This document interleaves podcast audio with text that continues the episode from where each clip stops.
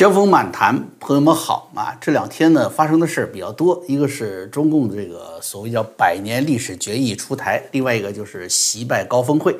那么我把这两件事看呢能不能连起来一起说，把这事儿给说清楚了啊！事儿多的话，可能时间会比较长啊。反正有些朋友也挺高兴啊，你多说嘛，我们就多听嘛，是吧？好，咱们就要把事儿说的有趣一点啊，能够说清楚来。那么。昨天晚上呢，习近平与拜登是举行了视讯会议，会议内容几乎是陈词滥调。唯一让人深有感触的就是这么一个毫无新意的会议，双方竟然谈了四个小时。朋友们，四个小时啊，对于全球老大老二的国家最高首脑来说，可以做对于自己的国家和对人类的良心来说更加重要的事情。拜登先生啊，说他上任以来一直很忙。无法抽时间去南部边境，可是从华盛顿到德州主要机场，也就是三个半小时的航程，啊，那那里几乎每天都有一万非法移民涌入。如果说拜登能够执政四年，而他继续把时间花在这种对牛弹琴的高峰会上，那么四年后，一千多万非法移民将彻底改变美国社会政治生态，也将改变人去楼空的中南美洲的基础生态。四个小时足够你去南部边境了。对于习近平先生来说呢，四个小时都可以完成北京到郑州的双程航行了，去了再飞回来。哎，望君归是望君还呐，啊，都回了，啊，都可以做到。然而，当这个国家的灾民在洪水里无辜的遭到政府无预警泄洪的恶行的时候，他们遭遇的是什么？是那个把为人民服务写在大门口的中南海的冷漠，不见你。不去灾害现场，正如拜登在会议中说的：“我们对世界和人民都负有责任。”那么，这两位都号称为人民服务的领袖，既然既然把四个小时都花在人人皆知的陈词滥调上，他们究竟要达到怎样的目的呢？我们知道啊，同一天，外界关注的中共百年历史决议终于是通过新华社全文发布了。文章明确显示是十一月十一号这一天，十九届六中全会就通过了。那为什么要等待五天之后才发布呢？外界都有些按捺不住了。有评论说这几天还在继续权斗，还在斗争呢，要改这个决议啊。的确啊，中共无所不在的每时每刻都在斗争。习近平说不忘初心嘛，是吧？这这个党的初心是什么？就是斗争，与天斗，与地斗，与人斗，其乐无穷。咱怎么知道，在中国大陆过去三十年来，老百姓喜欢玩，个个都会玩一种扑克游戏，叫什么？叫斗地主。哎，斗地主，斗地主，连那个坐拥上百套一线城市房产的真正的当代地主，他也爱玩斗地主啊，就是爱斗。但是六中全会的全斗布局呢，是必须在会议召开之前就完成了，不会说拖到现在，甚至还要去改这个什么历史决议。你比如说孙立军呐，这个傅政华呀，这些推出，那都是什么？啊，甚至还包括彭帅、张高丽的绯闻的放行传播，那都是权斗的细致的布局。但是，一旦大家都端坐在京西宾馆内，大局已定了。你进了京西宾馆呢，你就是你说退了毛的胡鸭，哎，只有按着顺序变成北京烤鸭的份儿，哎，你不可能逆向行驶再变回鸭子了。为什么呢？京西宾馆呢，原来叫的什么叫八一饭店，是中共军队最高级别的招待所，现在还是解放军总部直接控制的，对吧？它那个主要通道啊，只有就是两个巴掌那么大的一块一个铜招牌，写的京西宾馆一号门，是吧？现在钓鱼台国宾馆、人民大会堂都对外开放，都挣钱了。我记得在纽约法大盛啊，前几年我听说听过有一位海外名誉人士嘛，就喝了点酒在那拍胸脯。说以后回北京在钓鱼台宴客，让我心里就好笑。钓鱼台国宾馆除了个别别墅有规格要求以外，其他就是你多花点钱你就能进去吃了，是吧？你要真的能在京西宾馆宴客，哎，那中国才是真的换了主人了。京西宾馆呢是中国唯一不对外营业的党内军内的高级宾馆，除了保密线路之外呢，这里做了严格屏蔽，连网络都没有。是吧？你进来手机收，你不收的话，你都打不出去，没信号的啊。所以进来就被控制。所以说，所有的权斗啊，都会在进京西宾馆之前布局完成。二零一九年的四中全会，重庆市委副书记任学锋在京西宾馆跳楼身亡，那就什么就出事儿了，他跑不掉了是吧？怎么跳下来了？当然了，是他自己跳的，还是说有人逼着他跳的？只有中共这段历史结束的时候才知道真相了，是吧？当年林彪出逃啊，最后也是跟他的亲信空军司令吴法宪、副参谋总长邱会作啊在这里做决策。然后呢，你看这很有意思吧？对林彪和江青反党集团的审判工作也在这里进行。啊，你林彪商量阴谋在这儿，商量反林彪的阴谋也在这儿，阳谋了啊，也在这儿。当年中央问上海借钱，说装修京西宾馆，因为上海市委书记陈良宇啊亲自担任翻修项目领导小组组长。结果呢，陈良宇下台的决定也在这儿京西宾馆做出的。八九六四拿下赵子阳，把江泽民弄到北京来，也在这儿啊。所以可以说，京西宾宾馆呢，见证了中共建政后许多关键转折的历史时刻。习近平的六中全会。做中共历史决议安排的京西宾馆也有着强烈的政治暗示，为啥？邓小平、陈云十一届三中全会宣布改革开放，也在这儿，那是构成过去四十年中共主要成就和基调的历史时期的决定啊，就在这做的。习近平这一份历史决议当中，不是明确要把这个邓小平与后面的江泽民、胡锦涛绑在一起吗？成为中共某个时期的呃领导人。就是要把江湖二人塑造成邓的继承人，是邓的马仔，而邓小平呢，又因为与江湖两人同一时代，就弱化了邓小平作为一个时代的创立者的历史地位。但是，基本上这一份历史决议的主要内容，哈，六中全会公告呢，已经充分表达了，历史决议已经没有任何悬念啊。我们呢，就今天也不是再再有详细再去这个。抽简剥丝的去去说这个历史决议了，我们只是问为什么要十一号通过了，拖到十六号才放出来？在中共的整个宣传布局上啊，就是为了跟习拜会做一个呼应，突出习近平在解决国际关系问题上的重大作用。因为历史决议中关于习近平作为中共新时代领导人这个成就描述当中，你看啊，习近平为核心的党中央统筹把握中华民族伟大复兴。战略全局，世界百年未有之大变局。说这一点是区别于毛泽东和邓江湖两个时期的历史背景。毛泽东时代就别说了，是不是？他闭关锁国嘛，跟世界都不打交道了。哎，所以说你看当时那个什么中央领导得了什么重病了，哎，得知什么国际上可能有什么先进的好药，关了国门怎么办？通过香港走私进来。是吧？有什么好莱坞爱情片，老百姓看不着，他的中南海小礼堂，呃，关上门，卷上老老胶片，咯吱咯吱的自己偷偷看。邓小平时代主旋律就是什么？打开国门了，哎，那也是刘姥姥进大观园嘛，看看世界到底什么样。哎，挣了点钱不得了啦，我去奥特莱斯买好多包包啊，是这样子的。习近平标榜的是什么？是要治理世界。于是党的百年历史决议啊，这边一公布。那边就宣布习近平和拜登高峰会面，啊，然后习近平一番高屋建瓴的教训美帝国主义的训话，是吧？所以大家可以想象，这会在国内的各大报纸上显得多么的光鲜亮丽，是吧？啊，快看呐，党的历史决议说了，毛主席让我们站起来，小平同志让我们富起来，习近平让我们强起来。哎，这话音刚落，习主席就去教训帝国主义，教训拜登了。哇，我们真的很强哎，是吧？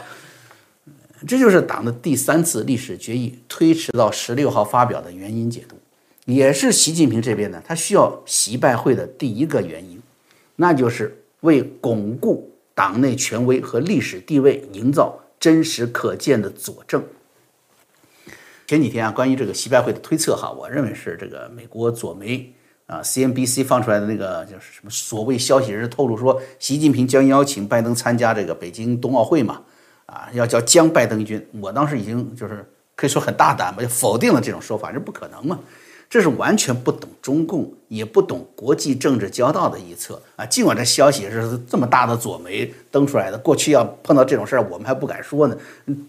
这些年这几个月，大家也知道，左媒都在干什么事儿，是吧？所以我就说他肯定是说的不对的。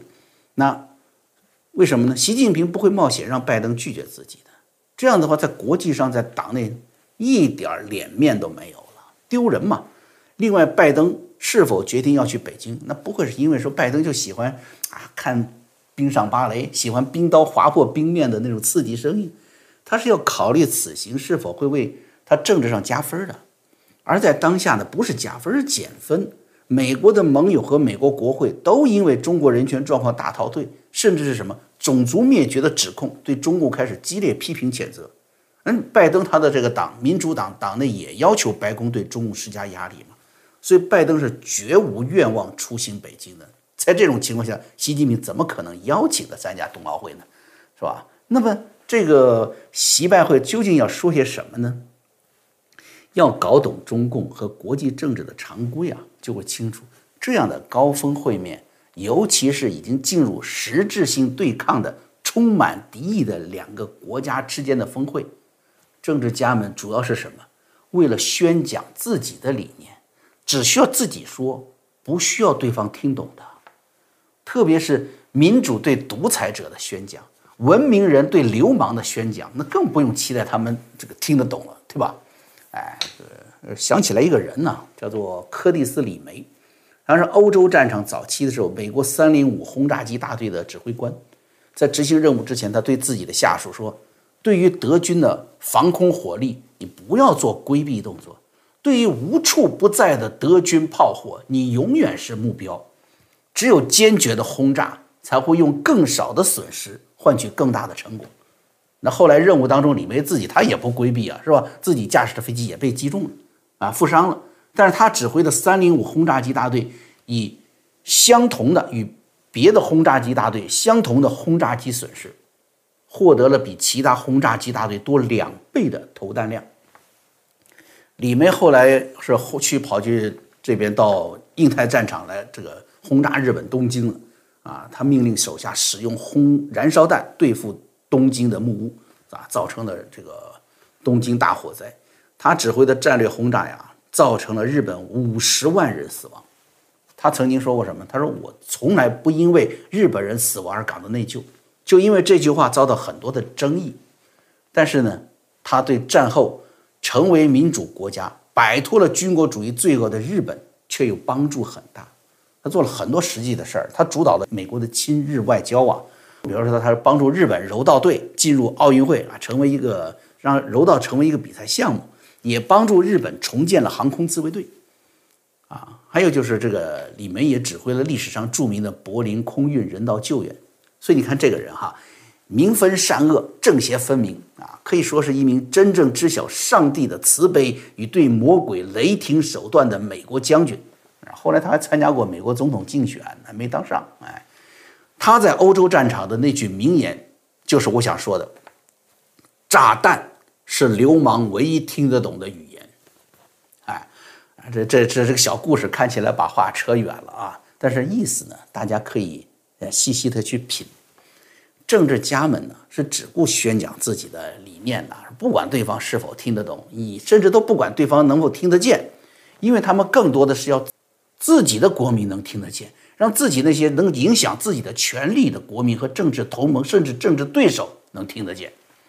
从中美两国各自的官方这个发布来看，都在体现自己的领袖的话语权。啊，中共党媒一口一个习近平指出，习近平强调，就是给自己的人民看到，习近平要像教训一个小学生一样训斥拜登。美国国务院和驻华大使馆的公告信息呢，也反过来只是突出拜登的讲话内容，都在自说自话。那咱们要做分析呢，没办法，那两边的话都得拿出来进行对照，是吧？那有时候那中共说的话你也不信呢，把原始对话还得拿出来对照，一一对照，那问题就出来了，是吧？尽管说对话是了无新意，但是细读呢，还是可以看出门道。比如说关于台湾问题，这就是习近平讲话的重点。虽然都是老话重提，是吧？但是这番话呢，放在中美高峰会谈公开的部分当中啊。我们可以看出，是历届中共领袖关于台湾问题说的语气最重的，威胁程度最高的。不难看出，习近平啊，虽然是这次六中全会算是稳了，是吧？通过各种国内的党内的高压手段获得了他的第三个任期，但是解决台湾问题一定是他换取来的第三连任的重要承诺。那别人肯定说，你在国内经济、国际上你出了那么多的问题，这责任算谁呢？那他肯定要说，我有办法，我我把台湾拿回来。说这个你们能做吗？啊，别人说不敢做，那他要做，是吧？那既然他有这个重要承诺，也就是他在未来所面临的最大的政治挑战。别人为啥不敢做？因为对台动武一定会去彻底考验中国到底有多大的能力对抗国际压力和制裁呀！你打台湾，你你的原油还想上得来吗？是不是？你的钢铁产品、你的铁砂、你的粮食还能上得来吗？还要考验什么？中国社会有多大的能力去承受经济消退、人员伤亡？要考验战争动员当中中共是否还足够团结，还是？彻底决裂崩盘，所以习近平非常清楚，他不可能通过一个峰会啊，甚至啊，在在更多的交道吧，就能够让美国对台湾的态度产生变化，放弃防守台湾。因为随着中共的不断扩张，台湾与美国的国家安全的关联越发紧密，也就是说，中共越要打台湾，美台关系就会越紧密，合作就会越具备实质性。因为你打下台湾，你直接面对的就是太平洋。通过太平洋打的就是美国呀，比如啊，那怎么实质呢？美台会要恢复邦交，这可以作为第一步。习近平要是发出了战争威胁并积极备战，那么美国政府就会什么去做完善台湾关系法的这个动作。因为台湾关系法当中啊，军事援助部分目前只停留在武器销售来维系平衡，那你是不是要变成要出动军队啊，承诺进行军力的这个支援，来维系战力威慑呢？这可能就恢复什么？恢复五十年代的中美共同防御条约了。那你看，很很很方便的。原来美国驻军的营房基地，甚至驻军的管理条例都在，是不是啊？那这美军驻守台湾也有三大纪律八项注意，也不拿不拿台湾人民的一针一线的，是吧？那管理条例都在，你就看你习近平逼得有多紧，所以美国人的动作跟进就有多快。所以呢，习近平重点说的这一段是国际上。是玩不转的，大家都知道。所以呢，他这一段说台湾的重话也是给国内看的。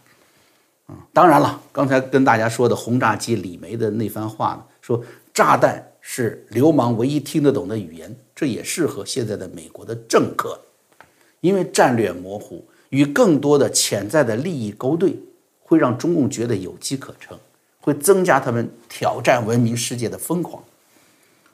所以，我们看这番高峰会里面的第二个读出来的与过去的不同是什么？就是习近平就得找是否有这种勾兑的事情，他直接开出自己的条件了。你们看这个对话中有那么一句话啊，中共自己官媒都登出来了，说气候变化完全可以成为中美新的合作亮点。也就是说，这一点过去没有真实合作过的。就像小布什上台前几个月，他已经把这个。呃，中共作为战略对手了，结果世贸中心双塔被炸，中共就获得什么与美国反恐合作的机会了。不仅没有成为战略对手，反而成了战略伙伴了。再加上 WTO 啊，赚够了便宜，违背规则，哎，还没有人深究，因为呢，为了反恐嘛，结果获得二十年的黄金发展时期。现在中美之间呢，几乎在所有领域都存在冲突。习近平试图寻找气候问题作为新的合作机会。大家就看出来了，谁都知道这这这这个环境问题、气候问题，这对于中共来说是一个根本无解的问题。牺牲环境、运用低廉的劳动力资源，是中共过去四十年发展的根根基啊！啊，你要改，你看看这次全国范围停电限电，你就知道它根本无解，根本就动不了。那么长期能动吗？也许在中共的体制下你动不了，它靠这个发展，它怎么能动？所以，作为长期解决的问题，气候问题呢，就成为中共呢可以跟美国长期绑定的一个话题。啊，大家都知道是一个什么？啊，是一个话题。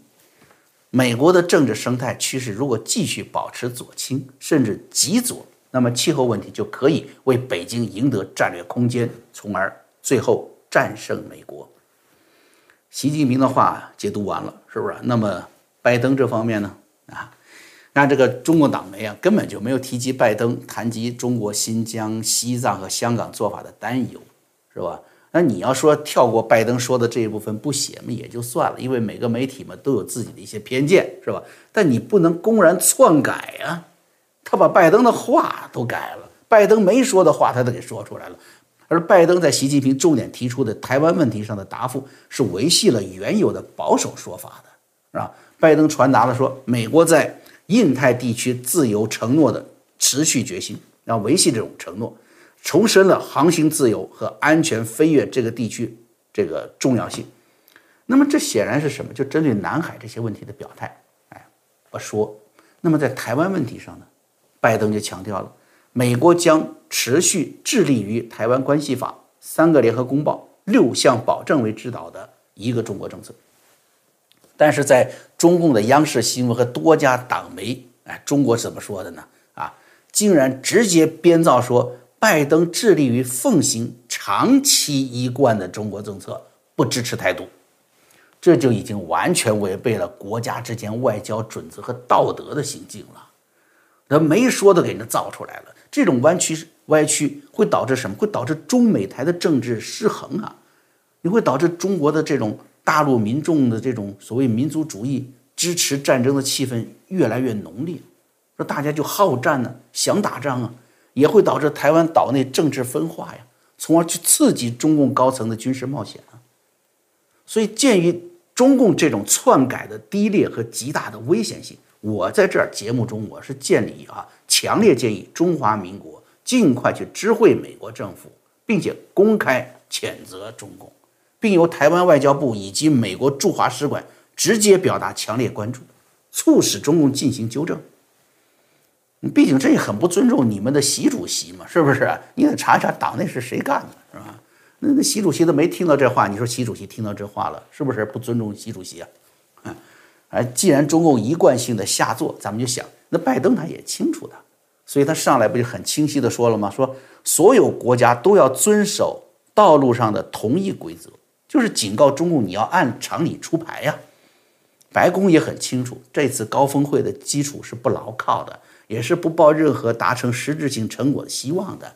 你看，习近平上来就说跟老朋友见面的很高兴的，白宫发言人的普萨基就直接否定这个说法，而拜登从来就不是习近平的朋友，就这么不给颜面，并且在谈话中也没有给习近平的台湾问题任何好听话嘛。那么要谈什么呢？为什么要谈？嗯，刚才我说了嘛，就是这种高峰会谈，这种政治对话，特别是在两国在对抗阶段的，他并不想让对方听懂，甚至他这个自己要说的话，不是准备让对方听的。那见面谈什么呢？你们可以观察，你看拜登在会面中那份精神抖擞的样子，是吧？一点都不像他在面对国内问题时，面对美国人民和美国记者的时候那个苍老迷糊的样子。身体语言是很清晰的，这显然表示什么？拜登面前的习近平啊，只是一个全面竞争者，而拜登的真正敌人在美国国内，甚至是不喜欢他的美国人民。咱们看这个今日《美国报》调查显示，哈，就是拜登的这个人民众的满意度现在只有百分之三十七点八，不满意度高达百分之五十九。贺锦丽满意度只有百分之二十七点八，不满意度是百分之五十一点二。华邮民调说，一半的美国人认为拜登造成了通货膨胀加速，百分之六十的受访者表示，拜登上任十个月后仍没有什么建树。如今，强烈认可拜登表现的民主党人都只剩下了百分之四十。所以，拜登高峰会第一句话就说了：“作为中美。”两国的领袖，显然是什么？这种表态就是要强调他跟习近平的思路是一样的。首先就是要确认自己在国内的政治领袖地位。哈 哈而说不想这俩挺有意思的哈，一个是在民主国家通过第三世界的玩票弄了个领袖，另一个是在独裁国家宣称自己是全过程民主。那么拜登的实际愿望呢？嗯，表达在他的讲话的这句话里面，美国国务院笔记中记载是这样的：说总统拜登强调，二十一世纪进步的国际体系是自由、开放、公平的。他强调说，在我们与国外的盟友和合作伙伴结盟来应对时代挑战的同时，他将优先考虑在国内进行影响深远的投资。大家看清楚这句话了吗？你说，拜登在美国？搞影响深远的投资，那赶着在开会的时候告诉习近平干啥呀？这美国投钱，这跟习近平一毛钱关系没有啊，对不对？关键是什么？他要强化对美国国内人民的宣传，他要搞更多的钱，要通过更多的预算，这是美国作为世界大国要做的事情啊！你美国人民不是对中共越来不好感，越来越不好感了吗？那么好，请美国人民举手同意我这巨大的预算，啊，我这预算好展开对付中共带来的时代挑战，就这个意思。所以我想我表达的就比较完整了啊。那么时间也不早了，基本上我想基本上也把这个习拜会和中共历史决议之间的一些关系啊，里面的一些道道呢说清了。那么明天星期三啊，我会在会员网站呢推出读书系列，啊，这次跟方伟一起讲讲一个很有意思的话题，就是你看这加拿大温哥华的房地产市场为什么会异常的拉高？那贵的不得了了，温哥华的房子是不是？那我原来一直以为。是墨西哥呀，或者是什么邮递员会送来芬太尼，是吧？构成了美国的毒品威胁。这真没有想到，加拿大、中国、香港竟然构成了当今世界最大的毒品新金三角。那大家想嘛，你说中共的贪官，他贪，他搜刮的都是老百姓的钱，对不对？那老百姓没美元呢，搜刮老百姓的是人民币呀。他就怎么变成了海外资产买房买车安排安顿自己一家老小呢？嗯，所以啊，明天啊，欢迎大家前往希望之城会员网站。那现在的进城是免费的，链接呢咱们放在节目下方，大家可以点进去看啊。节目漫谈，我们啊下回再见。